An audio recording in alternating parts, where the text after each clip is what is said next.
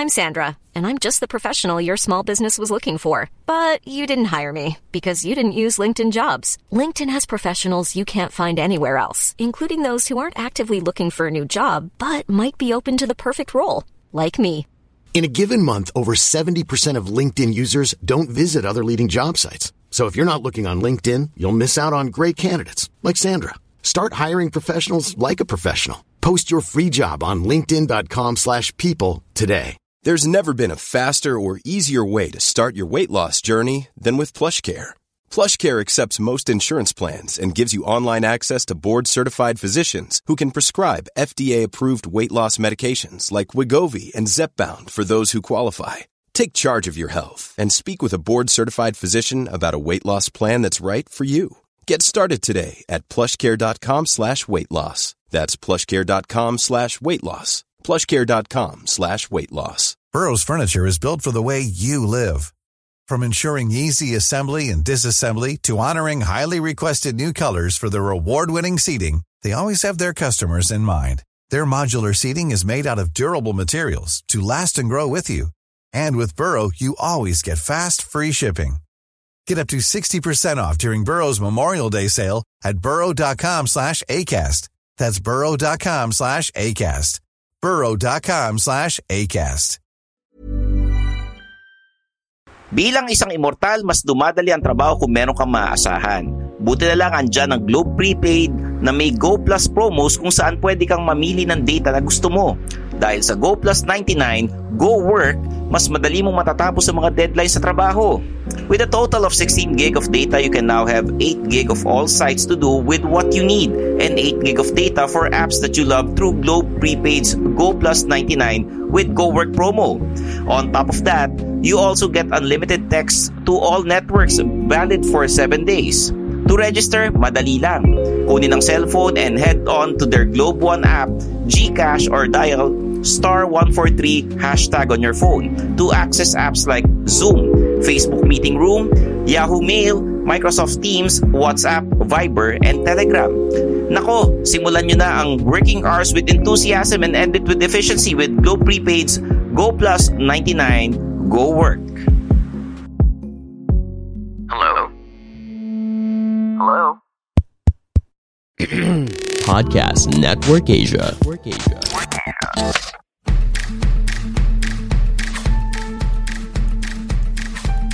Kung may pangarap tayo sa buhay na gusto nating ma-achieve ng mas mabilis, kung meron kayong extra income, at least dapat hindi natin pabayaan pa rin yung full-time job natin, mas Oo. mapapabilis yung ating pag-achieve no, sa mga yan. pangarap Oo. natin.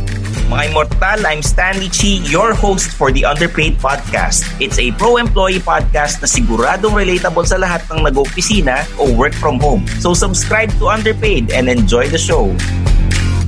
Mga Immortal, welcome to the Underpaid Podcast. Ito ang podcast na pro-employee para sa mga Immortal. I'm your host, Stanley Chi. At ah, sa panahon ngayon, alam kong nagbigayan na ng mga 13th month pay, may mga bonus na kayo, nanalo na kayo ng mga raffle, mga cash prizes sa ah, Christmas party ninyo kung kayo man ay sumayaw, nag-perform or um, tumawid ng alambre. Eh, alam niyo na yan, mga immortal, no? Pero, syempre, etong panahon na to, kailangan tinitipid rin natin ang ating mga pera dahil ayaw naman natin maging pulubi pagdating ng Noche Buena or ng Medianoche. Or pagdating ng January, eh, uutang tayo sa mga kung kani-kanino, sa mga kakilala natin, sa mga kaibigan or kamag-anak. No? Um, etong episode na to, eh, tuturuan namin kayo kung paano tipirin or imamanage yung pera ninyo ngayong holiday season. Guest ko ngayon ang isang registered financial planner, real estate professional, and an inspirational speaker. Tsaka a podcaster din. Ang podcast niya, The Now Finance. Mr. Carlo Biglang Awa. Hello Carlo, kumusta ka na? Hello, Sir Stanley Chi. Thank you for having me in your podcast. Ito naman, doing good and currently conducting a lot of webinars no, sa mga kababayan natin to share about personal finance, budgeting tips, syempre this holiday season. So thank you Oo. again, sir, for having me.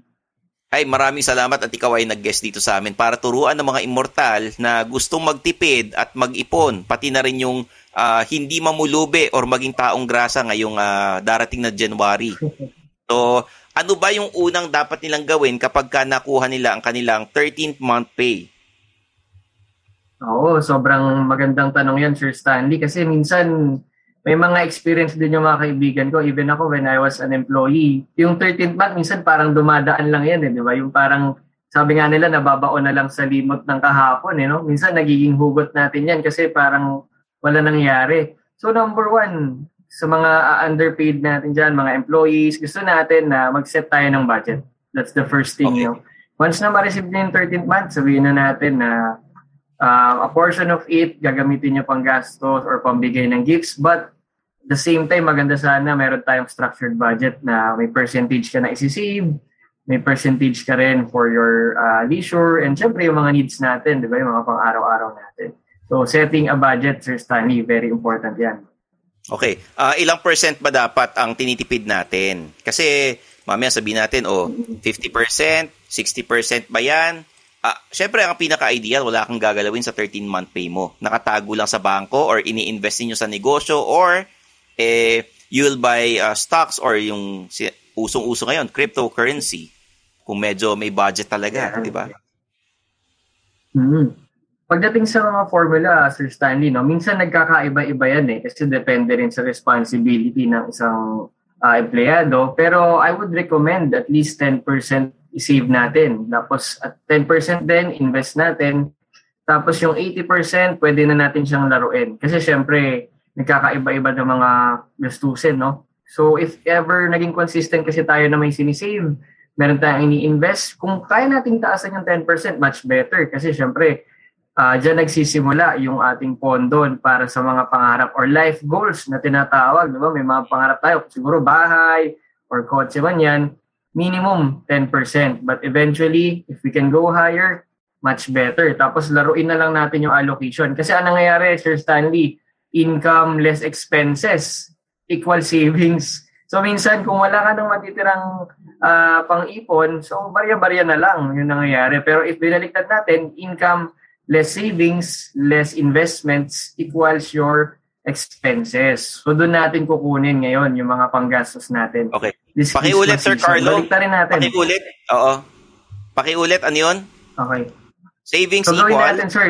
Oo. So, gawin natin, sir, na income less savings, less hmm. investments equals your expenses. Kumbaga, binaliktad natin. Kasi minsan ang nangyayari, Sir Stanley, income less expenses equals savings. Kumbaga, nangyayari kung ano yung natitira, yun na lang yung mm-hmm. naiipon natin. Kaya dapat oh. iset aside agad natin yan. Okay. Halimbawa, isa akong typical na immortal na ang sinesahod eh 30,000 pesos a month. At ang bonus okay. mo, 13 month mo, automatic, 30,000 din. Di ba? Pag mm-hmm. kinaltasan niya ng tax tsaka ng pang SSS o ma- ma- iiwan sa'yo, 25,000. Di ba? Mm-hmm. Yes. Mga ganun, mala, mala, mala, ganun, no? Uh, 25,000 mm-hmm. plus the payslip. Yung payslip, di ba? eh, Oo, kasi syempre doon natin nakikita. Ano, Oo, electronic oh. man yan or uh, nahahawakan ninyo. Minsan yun na lang naiiwan. Hmm. Oh. Practical ba na ang 15,000 doon sa 30,000 eh hindi mo gagalawin? Eh may rent ka pa, may kuryente ka pa, magbibigay ka pa sa mga magulang mo pagka meron kang uh, pamilya, syempre mas mahirapan ka makaipon. So, in an ideal world, sabi natin ang natira diyan 5,000 pesos. Mm-hmm. Yes. Oh, paano mo yan i-invest? Halimbawa, nagastos mo na lahat. O, 5,000 hmm. na lang natira sa'yo. Anong, saan natin pwedeng ilagay yan? Magne-negosyo ka ba? Yes. May side hustle ka? Or i-invest mo? Hindi mo gagalawin? Hmm. O, anong pwedeng yeah, gawin ng mga importante? Oo, para sa mga listeners natin, no, una-una syempre, maganda magtabi tayo dyan. Dun sa 5,000, halimbawa, yung 2,500, pwede natin siyang ilagay sa savings. Usong-uso rin yan, yung mga digital banking natin, di ba? Diretso na natin, fund transfer. Kung may natira ka pang 2,500 dun sa 5,000 mo, pwedeng invest mo rin siya sa tinatawag natin ng mga mutual funds kasi maliit lang naman ang starting natin. May iba, 1,000 nagsisimula. Kaya siya ganun kaliit, Sir Stanley, kasi gusto rin ng mga companies para maging ano lang, consistent yung mga Pilipino na nagtatabi ngayon, kung tingin mo hindi, hindi ka pa ready mag-invest, nag-save ka lang muna ng 2.5, pwede mo rin gawin actually pang side hustle yung 2.5 na yon. Kasi kung meron kang pwedeng i-buy and sell or medyo creative ka rin, minsan kasi Sir Stanley, di ba, kahit maliit lang yung puhunan mo, kung mapapaikot mo yan, pwede kang magka-extra income. Tapos, doon mo na kunin yung pangregalo mo. Halimbawa, ito classic, marunong ka mag-bake, marunong kang gumawa ng mga, sabihin na natin, mga ulam, ganyan. May mga kilala ko, ganun, no? ngayong pandemic, sobrang creative. So sa halagang 2.5, nakapag-bake ka na ng mga cookies dito, tapos may konti ka na rin profit, then paiikutin mo. Actually, depende na lang talaga sa priority, no? But ideally, maganda, savings, then investment, or mini business or side hustle. Kasi nga, gusto rin natin, Sir Stanley, kasi hindi lang puro tipid, eh, di ba? Yung income natin, gusto rin natin, increase natin para hindi naman tayo sobrang uh, sabi nga, yung sobrang baluktot na baluktot yung kumot natin, no? Kasi sobrang tipid na tipid. So, pwede rin yun, increase income. Okay. Kailan tayo papasok sa cryptocurrency? Or sa Bitcoin? Hmm. Okay. Very relevant question. Number one, ang sinasabi ko lagi, Sir Stanley, no? do not invest in something that you do not understand. Kasi kung magki-crypto agad tayo pero hindi natin siya naiintindihan, very volatile din kasi itong cryptocurrency. Very promising and yet very volatile. Ibig sabihin, pwede siyang tumaas ng sobrang bilis pero pwede rin siyang bumagsak. So, number one, pag-aralan muna natin to. Pangalawa, we suggest and recommend dapat meron muna kayong tinatawag na savings or yung emergency fund niya no, bago tayo mag-invest. Kasi minsan nag invest tayo agad pero wala tayong savings or yung tinatawag na 3 to 6 months equivalent of your monthly of expenses. Your salary. Kung kunyari, oh. oh, sure, salary or expenses. Pwede rin sa expenses natin siya i-pattern. Kasi kung kunyari, magka-emergency, uh, hindi natin na-foresee, di ba? Kailangan meron tayong mapagkukunan para hindi mabawasan din yung or hindi magkautang yung pamilya natin or kung nag-invest kasi tayo agad, wala tayong savings, baka masayang, no? Withdrawin natin agad yung investment natin. So that's number two, build your savings muna or emergency fund. Kaya nga nire-recommend natin, Sir Stanley, yung consistently saving at least 10% of your income. And once mabuo mo yun, actually ako, sir, ito real-time scenario.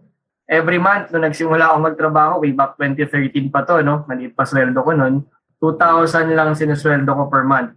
Pero kapag bonus, Sir Stan, and sa mga listeners natin, dito ako nakakapagtabi talaga ng malaki. Kasi bukod sa monthly mo, doon mo kinuha yung pang araw-araw mo, yung bonus mo kasi on top eh, on top of okay. your monthly.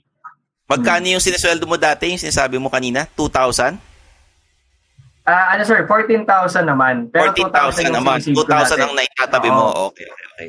Okay. Yes. So, okay. para may specific tayo. Mm. oh.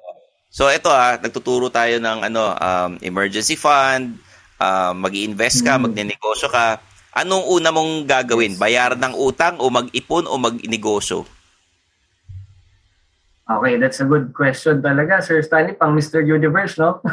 oh. Actually, yung sagot dyan sa tanong ni Sir Stanley is it depends talaga.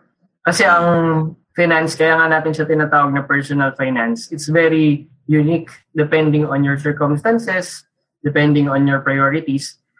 Pero kunyari, bigyan natin ng example, si Juan de la Cruz. So meron siyang utang tapos gusto niya rin magnegosyo, pwede kasi niyang isa-isahin eh, one step at a time. Meron siyang timeline. Halimbawa, sa isang taon, lagyan natin ng timeline. Sa 12 months na yun, first 3 months, if kaya niyang bayaran muna lahat ng utang niya unti-unti or 6 months, tapos after niya mabayaran yung utang niya, pwede na siya mag-side business. Pero if you're really creative at meron kang side business na, eto Sir Stanley, yung magandang negosyo, yung tinatawag natin na laway yung puhunan. Kasi may mga ganun talagang negosyo ngayon, di ba? Pwedeng skills mo or yung talent mo yung puhunan mo, pwede mo siyang isabay kasi pwedeng yun na yung ipambayad mo sa utang mo. At the same time, kapag medyo nakakahinga ka na sa utang mo, that's the time na pwede ka naman mag-invest. So yung timing kasi kailangan ma-personalize talaga natin yan. Hindi kasi natin pwedeng gayahin lagi yung ginagawa ng iba, but the principle behind, yun yung gusto nating ma-impart sa mga listeners natin. Kasi there's no single investment formula that works for everyone or personal Kanya-kanya finance strategies. Oo, oh, sir.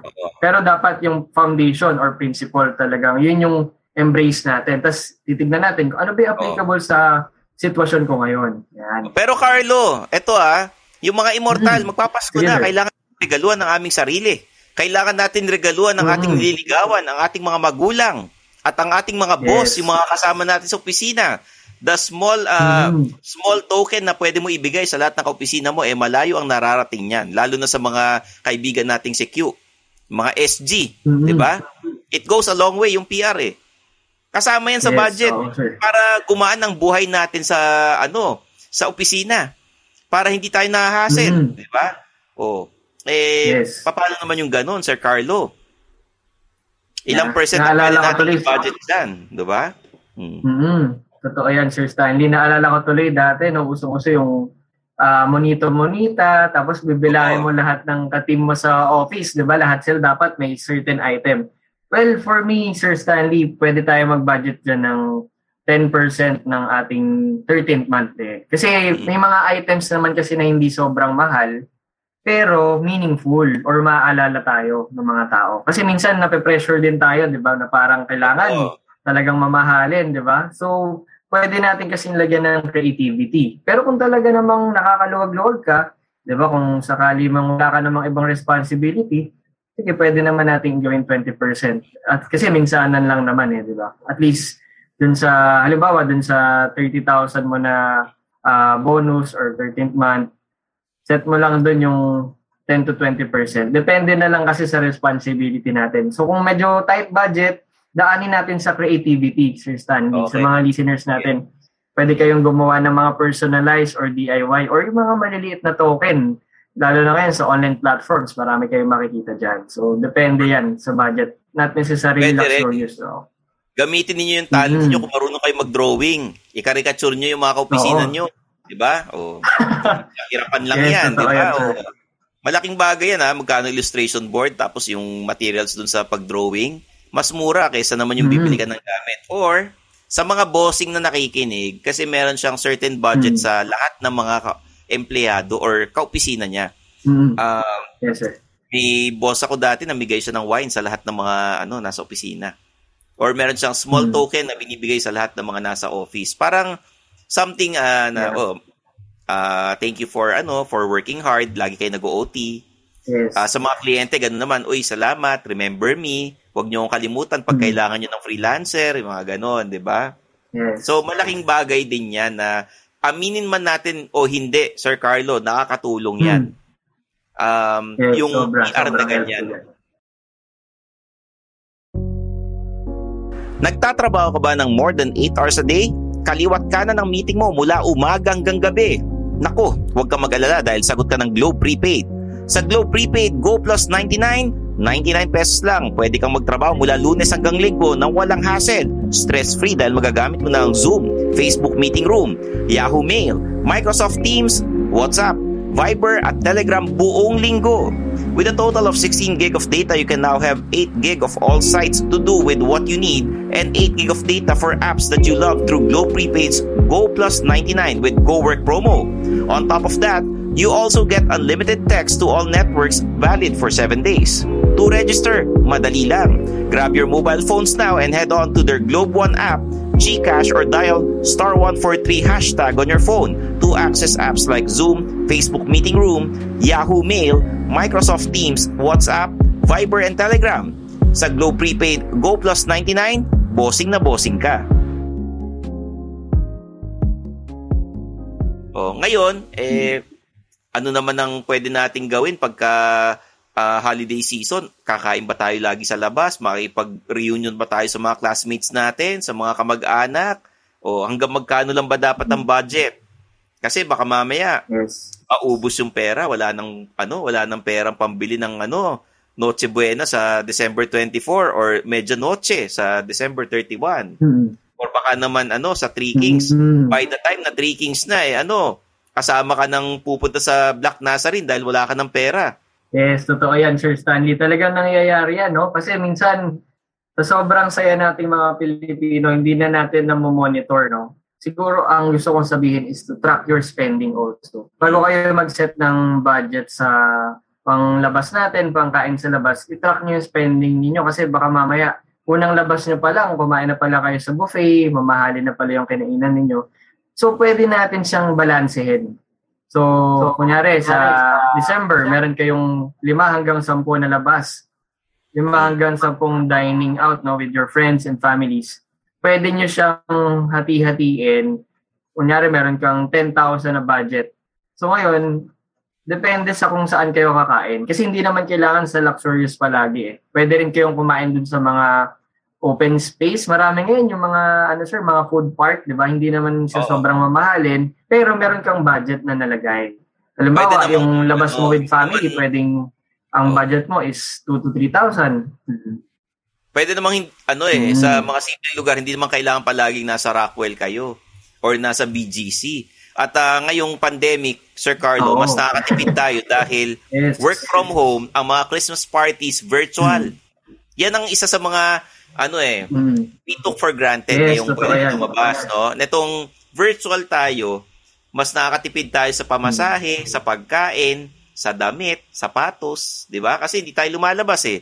Pero ngayon, mukhang ano, Totoo yung yan. mga lumang sapatos or yung mga sapatos na nabili nyo dati na hindi nyo pa nagagamit. Naku, pwede nyo nang gamitin dahil pwede na lumabas. Yes. Yung mga sasakyan ninyo, ano, ah, Mhm. pwede nyo ipakarwash kasi lalabas na kayo, gagamitin nyo na uli eh. At yung mga pantalon ninyo na matagal yung di nagagamit kasi Ah, aminin tama. natin, Sir Carlo, pagka tayo ay nasa Zoom meeting, naka-shorts lang tayo niyan. Yes. Pantaas lang yung pamporma natin, di ba? Oo.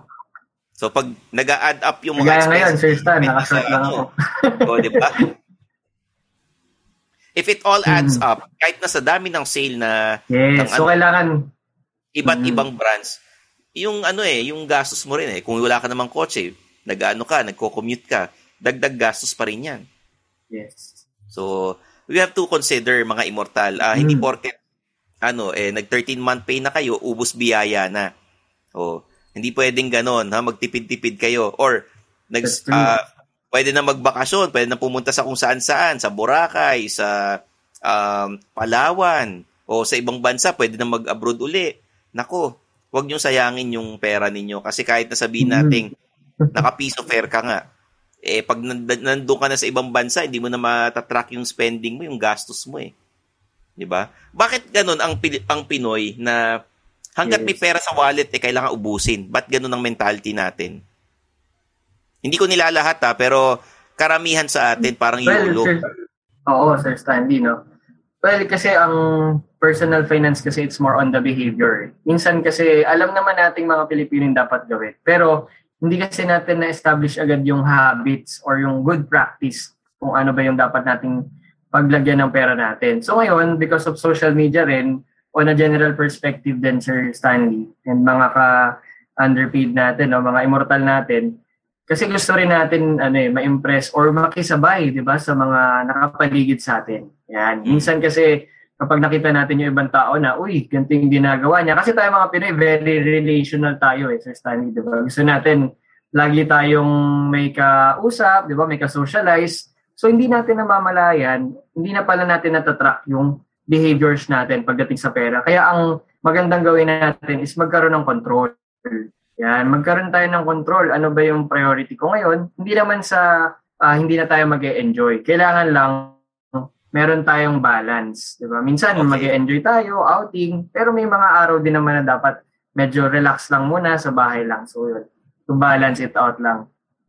Tsaka ano, pag nasa bahay ka, um, bukod sa nakapagpahinga ka, nagagawa, naasikaso mo yung mga kasama mo sa bahay, yung, mga, yung pamilya nyo, nakapaglinis ka, nakapaglaba ka, or you spend time with them, nanonood kayo, uh, Netflix, mga ganon. No? Hindi yung pa coffee-coffee sa maha- mamahalin Yes. na ano na lugar tapos kukuha kayo ng planner na hindi nyo naman gagamitin.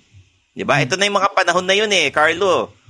O, paano naman? Gusto ko makakuha ng planner or ng Oh, tumbler sir, na yan. Oh. 18 ano, 18 drinks na Mhm. mahal ang kailangan kong bilhin. Kakain ka pa ron. 'Di ba? Yes. So ano, Yes. do do we Kailangan ano? talaga, Sir Stanley, magkaroon tayo ng creativity, no? Oo. Hmm. Ay, kani, ano, kanina pa sinasabi yung creativity. Ah, kasi when you're creative nga naman, makakagawa ka ng diskarte o magagawa mo ng paraan na you would um, enjoy hindi lang yung create gifts for your office mates, for your friends, no? Um, makakagawa ka ng diskarte kung saan mo gagamitin yung pera mo.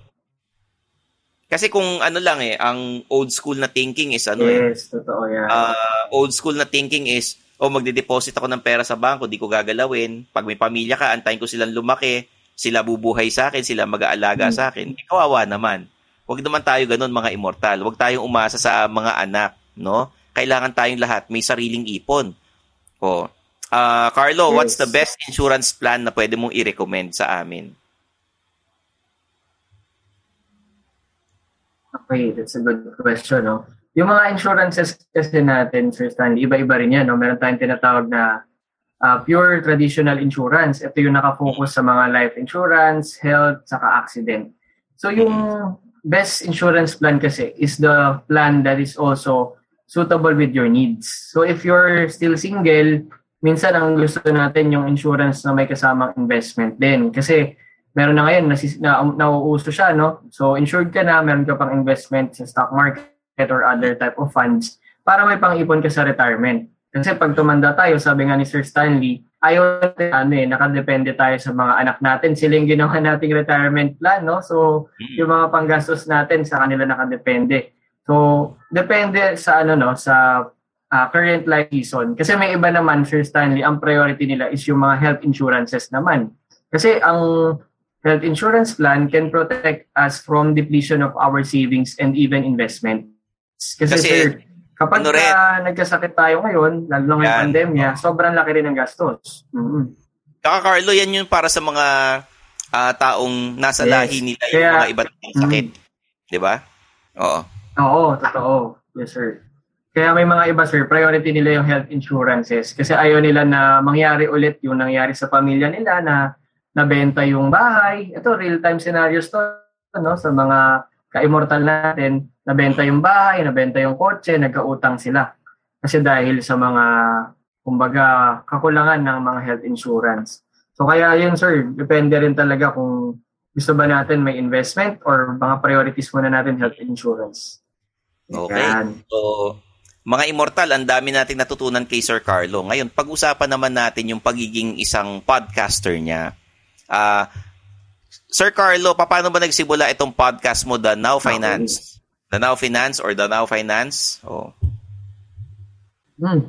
Okay. Actually, nagsimula to no last year since nag-pandemic. Kasi before the pandemic, sir, sobrang busy ko rin sa corporate. Tapos I'm doing financial advisory. Pero nung nag-pandemic kasi, nag-transition ako sa more on entrepreneurial side, no? So, nag-resign ako sa corporate, so more on business, advisory. Nagka-flexibility ng oras. And syempre, gusto ko rin makapag-create ng contents para mas marami pa akong ma-reach, no? Kasi kapag meron kang podcast, mas maraming pwedeng makinig sa'yo.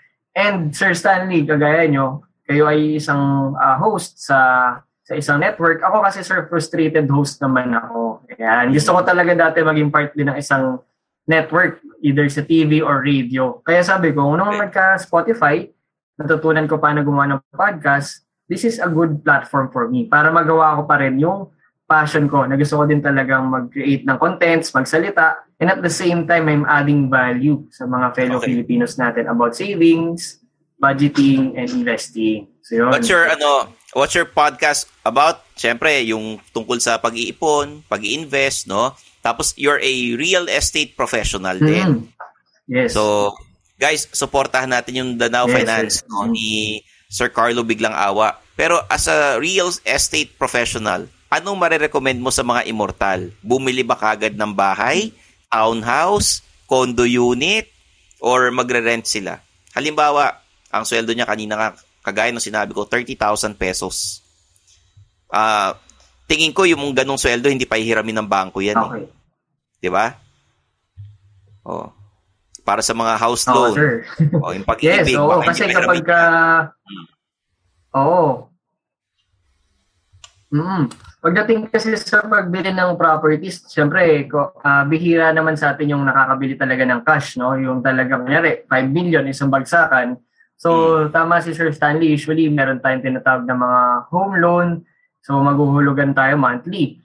Usually, we recommend na dapat kung bibili na kayo ng bahay, meron ka talagang excess na equivalent dun sa monthly amortization mo, kunyari 20,000 per month, na hindi apektado yung daily needs mo. Kasi minsan ang nangyayari, Sir Stanley, kagaya nung sample natin, kung 30,000 a month pa lang yung sweldo natin, tapos amortization mo sa condo, kunyari 20,000, eh sobrang liit na nung matitira sa'yo para sa pang-araw-araw mo. So we, reco- we recommend na bago ka bumili talaga ng property, i-assess mo muna kung kaya mo na talaga yung monthly without compromising your daily needs. Kumbaga dapat yung budget mo for your daily needs, nakahiwalay talaga siya. And at the same time, meron ka pang sobra na kahit mga around 5 to 10,000. Kasi minsan, Sir Stanley, pagka naguhulog ka na ng monthly mo, sa bahay man to, condo, minsan may mga ano pa dyan eh, mga unexpected na expenses na pumapasok.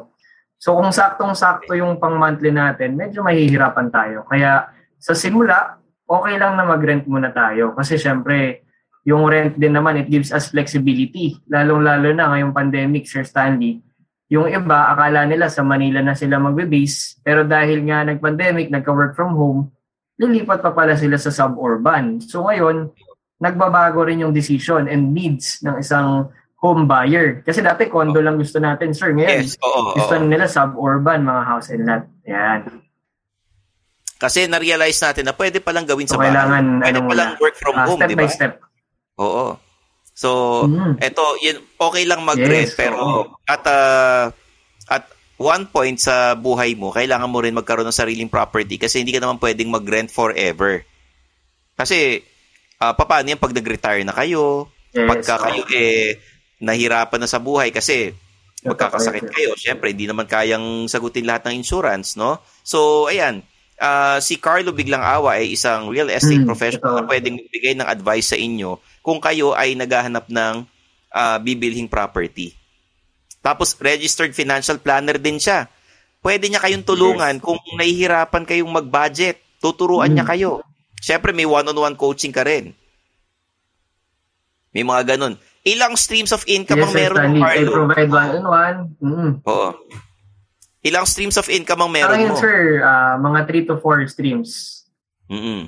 Oo, Ako. sir. Ngayon, nasa 3 to 4 streams, no? Kasi syempre, I'm a financial planner. I'm also doing real estate and also doing seminars, no? Nagkoconduct ako ng mga corporate talks. Kasi minsan, aside sa one-on-one, may mga companies na kailangan nila ah, bigger venue. So, another source din, no? And syempre, yung contents natin, Sir Stanley, minsan may mga konting sponsors na Mm. nakukuha tayo. So, siguro, sir, to add lang din sa mga ah, employees natin, sa mga ka-immortal natin, maganda talaga to increase income capacity rin. Kasi 'di ba minsan kung may pangarap tayo sa buhay na gusto nating ma-achieve na mas mabilis, kung meron kayong extra income, at least dapat hindi natin pabayaan pa rin yung full-time job natin, mas Oo. mapapabilis yung ating pag-achieve no, Responsibilidad sa mo yan. mga pangarap Oo. natin.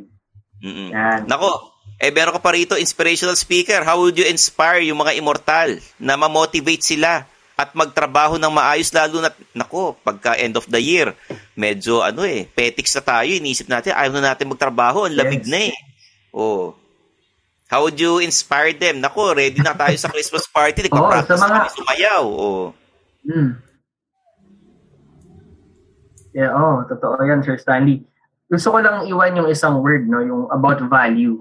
Yan, value, importance of giving value. Kasi kapag ka tayo bilang empleyado, maganda yung binibigay natin na value sa company natin, marirecognize din nila tayo. Kahit na Christmas season na yan, medyo feeling natin petics na, patuloy natin improve yung skills natin. Kasi the more we add value to our company, they will also give back sa atin. Kaya may mga ka-immortal tayo, Sir Stanley, na mabilis ma-promote, di ba? Nagugulat tayo, oh, ilang taon ka pa lang dito sa company, manager ka na or senior manager ka na, di ba? So, keep on adding value. Kasi kapag uh, tuloy-tuloy tayong nag-add value, unang-una sa sarili natin, pangalawa sa kumpanya natin, babalik din yan sa atin. Kasi there's a principle yung tinatawag natin na sowing and reaping. Kapag nagtatanim tayo, Sir Stanley, sure yan, meron tayong aanihin. So kung gusto natin umani ng magandang income, provide value.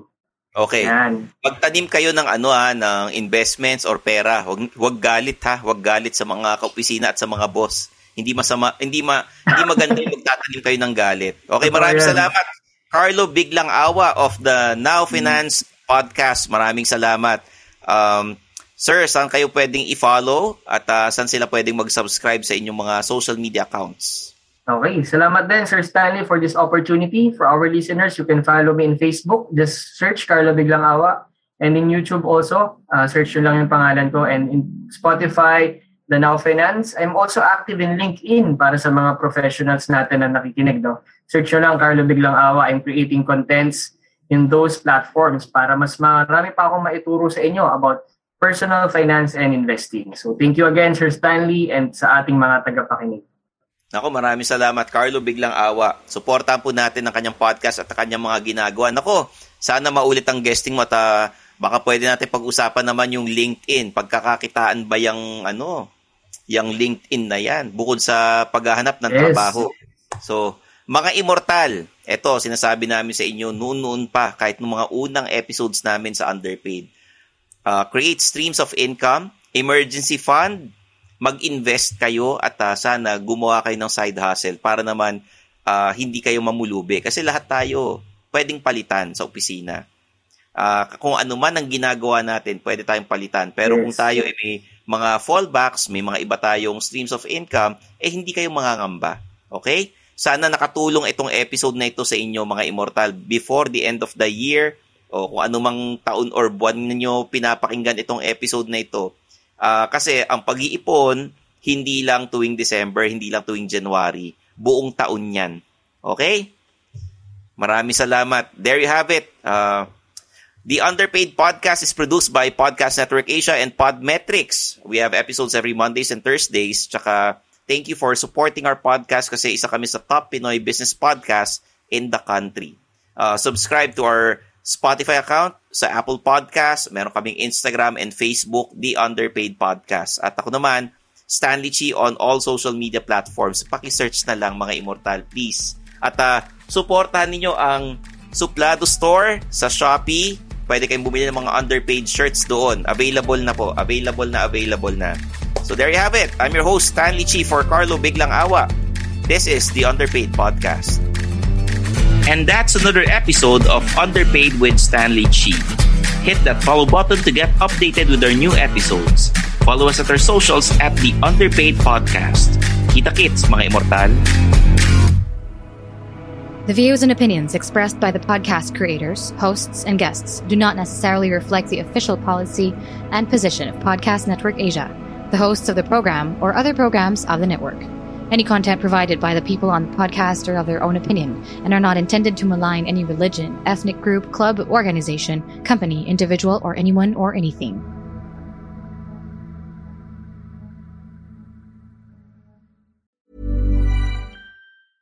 Even when we're on a budget, we still deserve nice things. Quince is a place to scoop up stunning high end goods for 50 to 80% less than similar brands. They have buttery soft cashmere sweaters starting at $50 luxurious Italian leather bags, and so much more. Plus, Quince only works with factories that use safe, ethical, and responsible manufacturing. Get the high-end goods you'll love without the high price tag with Quince. Go to quince.com/style for free shipping and 365-day returns.